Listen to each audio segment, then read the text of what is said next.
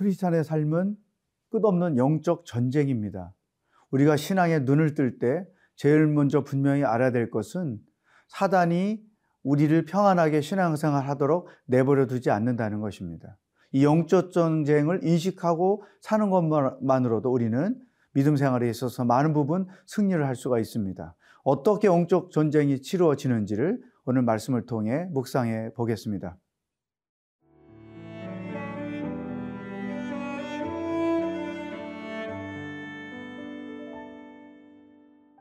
요한계시록 12장 1절에서 17절 말씀입니다.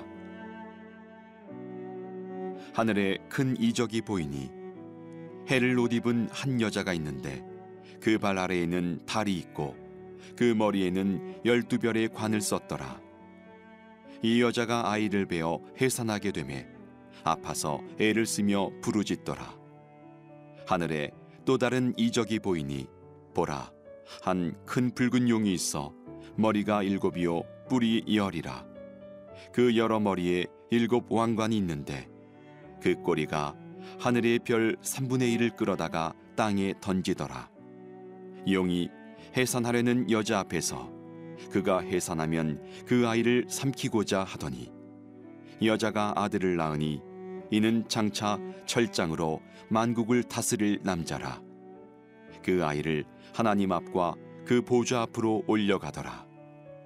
그 여자가 광야로 도망함에 거기서 1260일 동안 그를 양육하기 위하여 하나님께서 예비하신 곳이 있더라. 하늘에 전쟁이 있으니 미가엘과 그의 사자들이 용과 더불어 싸울세 용과 그의 사자들도 싸우나 이기지 못하여 다시 하늘에서 그들이 있을 곳을 얻지 못한지라. 큰 용이 내쫓기니 옛뱀 곧 마귀라고도 하고 사탄이라고도 하며 온 천하를 꿰는 자라. 그가 땅으로 내쫓기니 그의 사자들도 그와 함께 내쫓기니라. 내가 또 들으니 하늘에 큰 음성이 있어 이르되 이제 우리 하나님의 구원과 능력과 나라와 또 그의 그리스도의 권세가 나타났으니 우리 형제들을 참수하던 자 곧 우리 하나님 앞에서 밤낮 참수하던 자가 쫓겨났고 또 우리 형제들이 어린 양의 피와 자기들이 증언하는 말씀으로써 그를 이겼으니 그들은 죽기까지 자기들의 생명을 아끼지 아니하였도다. 그러므로 하늘과 그 가운데 거하는 자들은 즐거워하라. 그러나 땅과 바다는 화 있을진저 이는 마귀가 자기의 때가 얼마 남지 않은 줄을 알므로 크게 분내어 너희에게 내려갔음이라 하더라. 용이 자기가 땅으로 내쫓긴 것을 보고 남자를 낳은 여자를 박해하는지라. 그 여자가 큰 독수리의 두 날개를 받아 광야 자기 곳으로 날아가 거기서 그 뱀의 낯을 피하여 한 때와 두 때와 반대를 양육받음에 여자의 뒤에서 뱀이 그 입으로 물을 강같이 토하여 여자를 물에 떠내려가게 하려 하되 땅이 여자를 도와 그 입을 벌려 용의 입에서 토한 강물을 삼키니 용이 여자에게 분노하여 돌아가서 그 여자의 남은 자손 곧 하나님의 계명을 지키며 예수의 증거를 가진 자들과 더불어 싸우려고 바다 모래 위에 서 있더라. 오늘 본문 말씀은 아주 그 알기 쉽게 이해할 수 있는 그러한 비유로 설명이 되어 있습니다. 한 여인이 아이를 낳으려고 하는데 그 낳는 아이를 제거하려고 큰 용이 기다리고 있다. 그런 내용입니다. 1절 말씀을 보면 하늘에 큰 이적이 보이니 해를 옷 입은 한 여자가 있는데 그 발 아래에는 달이 있고 그 머리에 열두 별의 관을 썼더라. 그러니까 아이를 임신한 여인을 이렇게 표현했고 그 여인이 아이를 낳으려고 해산에 진통을 하고 있을 때에 그 앞에서 3절에 보면 하늘에 또 다른 이적이 보이니, 보라 한 큰 붉은 용이 있어 머리가 일곱이요 뿔이 열이라 그 여러 머리에 일곱 왕관이 있는데 있죠? 이거 이제 여기서 용이라는 것은 사단의 권세를 의미합니다. 그가 어떻게 하는가? 4절. 그 꼬리가 하늘의 별 3분의 1을 끌어다가 땅에 던지더라. 용이 해산하려는 여자 앞에서 그가 해산하면 그 아이를 삼키고자 하더니 그러니까 아, 여인이 아이를 낳으려고 진통을 하고 있는데 그 낳는 아기를 어, 삼키려고 어, 용이 그 앞에서 기다리고 있다. 이런 장면이죠. 여러분, 이것은 영적 전쟁을 아주 보여주는 큰 그림입니다. 여기서 여인은 어, 학자들의 해석에 의하면 오늘날 교회를 말하는 것이고 또 그 여인에게서 태어나려고 하는 아이는 교회 주인이 되시는 예수 그리스도를 의미하는 것입니다. 그리고 이 여인을 삼키려고 기다리고 있는 큰 용은 사탄을 의미하는 것이죠. 결국 어, 이 여인이 아이를 낳았어요. 그리고 어, 이 여인이 아들을 낳고 광야로 도망을 갔다고 육전은 말합니다. 여러분, 자, 요 장면에서 우리는 먼저 영적 전쟁이 어떻게 우리의 삶에서 어, 이루어지고 있는지를 인식할 필요가 있다는 것입니다. 이 어린 생명이 태어나면 그 삼키려고 하는 용의 실체가 무엇인지를 알아야 한다는 것이죠. 이것은 실질적으로 어, 이 지구상에서 일어났던 일입니다. 모세가 출생했을 때 사단은 어, 바로 왕을 부추겨서 어, 모세를 제거하기 위해서 어, 히브리인의 가정에서 태어난 모든 산의 아이들을 죽게 하는 일이 있었죠. 또 예수님이 태어나셨을 때 헤로드 왕이 어, 사탄을 부추겨서 어, 메시아를 제거하기 위하여 모든 어린 아기들을 남자 아이들을 죽이는 그런 일이 있었잖아요. 그러니까 실질적으로 사단이 메시아가 오시면 자기들이 끝이 나기 때문에 예, 세상을 구원할 메시아를 알아보고 이스라엘 백성을 어, 애굽의 노예에서 구원할 모세를 알아보고 제거하려고 하는 그런 일이 있었던 것입니다. 그러니까 이런 일들이 오늘날 우리 생활 속에서도 일어나고 있다는 것이죠. 그렇다면 사탄은 어떻게 우리를 공격하는가? 이게 영적 전쟁의 내용입니다. 첫 번째는 우리의 구원의 확신을 어, 흔드는 것입니다. 우리가 예수님 믿고 구원 얻었다는 이 분명한 확신을 갖지 못하도록 우리 마음에 의심을 부추기는 것입니다. 하나님의 하나님 되심을 의심하게 하고 하나님의 말씀이 진리라는 사실을 의심하게 하는 것입니다. 그래서 우리로 하여금 하나님을 전적으로 신뢰하지 못하도록 방해하는 것. 이게 영적 전쟁의 내용입니다.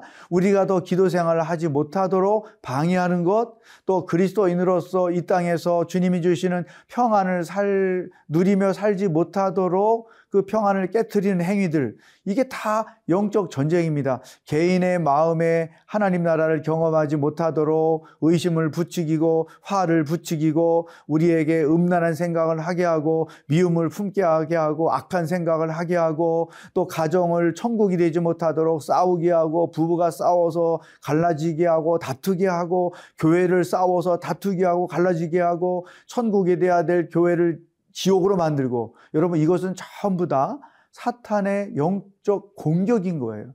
그동안에 우리가 모르는 사이에 얼마나 사탄의 공격에 넘어간 신앙인 가정교회가 많은지 모릅니다. 분명한 사실을 우리가 인식해야 됩니다. 사탄의 공격은 이 영적 전쟁은 주님 오실 때까지 우리 삶에서, 가정에서, 교회에서, 이 사회에서 계속 있을 것이다. 그러므로 이 사실을 분명히 인식하고 구원의 확신을 가지고 하나님과 하나님의 말씀에 대하여 100% 신뢰하는 마음을 가지고 담대하게 하루하루를 승리하면서 사는 것이 우리에게 절대로 필요한 것입니다.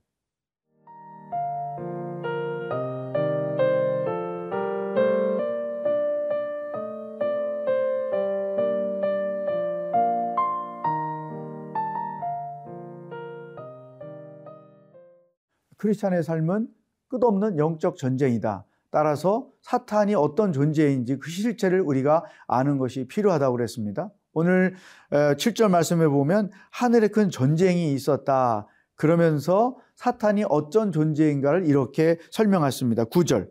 큰 용이 내쫓기니 옛뱀 곧 마귀라고도 하고 사탄이라고도 하며 온 천하를 꿰는 자라 그가 땅으로 내쫓기니 그의 사자들도 그와 함께 내쫓기니라. 물론 어, 영적 전쟁이 하늘에 있었지만 미카엘 그 사자 선지자 아, 천사에 의해서 패배를 당하죠. 따라서 이제 사탄의 실체가 드러나는데 마귀라고도 하고 용이라고도 하고 온 천하를 꾀하는 자라. 이게 중요한 표현입니다. 사단은 꾀하는 자다. 속이는 자다.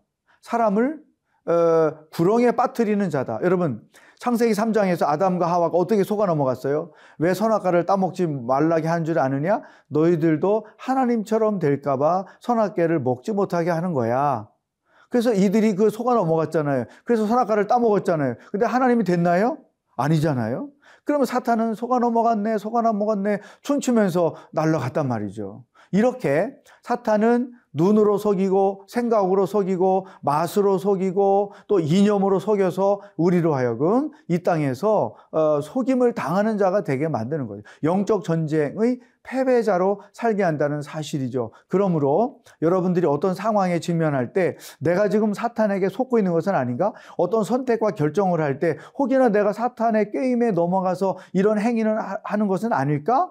다툴 때에도 갈등할 때에도 싸울 때도 심지어 부부가 싸울 때도 지금 우리가 사탄이 부추기는 대로 싸우고 있는 건 아닐까? 이런 사탄의 속임과 부추김에 내가 넘어가고 있는 것은 아닌지를 돌아볼 필요가 절대로 있다는 것이죠.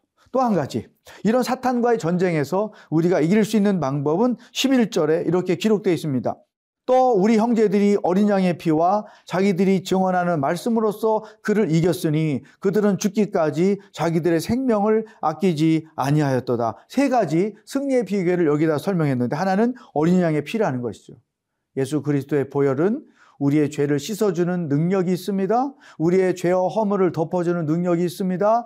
하나님 앞에서 우리가 거룩하고 흠이 없는 존재로 갈 수 있는 능력이 있는 것이죠. 따라서 우리가 사단으로부터 더 이상 죄의 고소를 당하지 않는 이유는 예수님의 보혈로 우리가 깨끗이 씻음을 받았기 때문인 것이죠. 그러므로 이런 구원의 확신이 우리에게 분명히 있어야 된다. 두 번째, 하나님의 말씀으로 이겼다 그랬어요.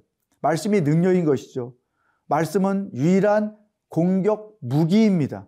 예수님이 광야에서 40일 금식하신 이후에 사탄의 치명적인 시험을 받으셨을 때 그 시험을 말씀으로 이겼죠. 아니, 말씀으로 사단을 오히려 공격해서 이겼던 것이죠. 여러분, 우리가 매일 말씀을 묵상하는 이유, 생명의 말씀을 가지고 하루하루 묵상해야 할 이유는 그 말씀이 우리에게 능력이 되고 그 말씀이 우리의 공격 무기가 되기 때문인 것이죠. 세 번째는 죽기까지 자기들의 생명을 아끼지 않았다. 이것은 충, 죽도록 충성했다는 것이죠. 하나님께 대하여 올인했다는 것입니다. 하나님이 주신 사명을 100% 어, 감당하며 살았다는 것이죠. 여러분, 우리가 이 영적 전쟁에서 이기는 비결은 예수 그리스도의 보혈로 씻음을 받고 이 구원의 확신을 분명히 갖고 살아야 되고 두 번째 말씀을 묵상해서 그 말씀이 무기가 돼서 모든 시험들을 분별하고 오히려 말씀의 근거에서 많은 유혹들을 분별해내고 이겨낼 수 있어야 하는 것이고 세 번째 죽도록 충성하는 하나님께 우리의 몸과 마음을 올인해서 살아갈 때 결국은 우리는 승리의 노래를 부리며 이 땅을 살아갈 수가 있다. 여러분 오늘 우리가 분명하게 인식해야 될 사실은 죽을 때까지 우리는 영적 전쟁을 치르며 살게 될 것이다. 그런데 우리는 패배자로 부름받은 것이 아니라 승리자로 부름을 받았다. 승리하려면 먼저 이 영적 전쟁을 인식하고 사단의 꾀임을 분별할 줄 알아야 된다. 사단의 속임수를 분별할 줄 알아야 한다. 그리고 구원의 확신과 말씀의 능력을 가지고 담대하게 승리하면서 살아갈 수 있어야 한다는 것이죠. 오늘 하루도 영적 전쟁을 치를 것입니다. 승리하는 복된 날이 되기를 축복합니다. 기도하겠습니다. 하나님 아버지, 우리 개인의 삶에서, 가정에서, 또 직장에서 사탄이 공격하고 있는 내용들이 무엇인지 분별할 수 있는 눈을 뜨게 하시고 지혜를 저희들에게 허락하여 주시옵소서. 구원의 확신과 말씀과 담대한 믿음을 가지고 그 싸움에서 늘 이기며 사는 하나님의 백성들이 되도록 인도하여 주시옵소서. 오늘 하루도 우리와 동행하실 주님을 기뻐하며 예수님의 이름으로 기도하옵나이다. 아멘.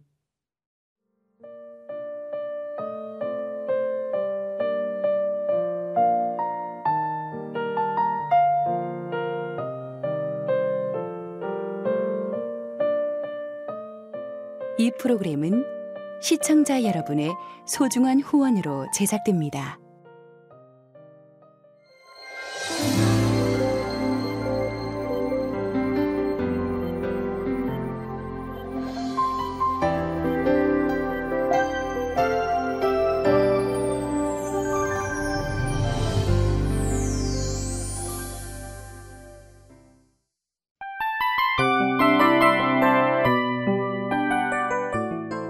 이 프로그램은 청취자 여러분의 소중한 후원으로 제작됩니다.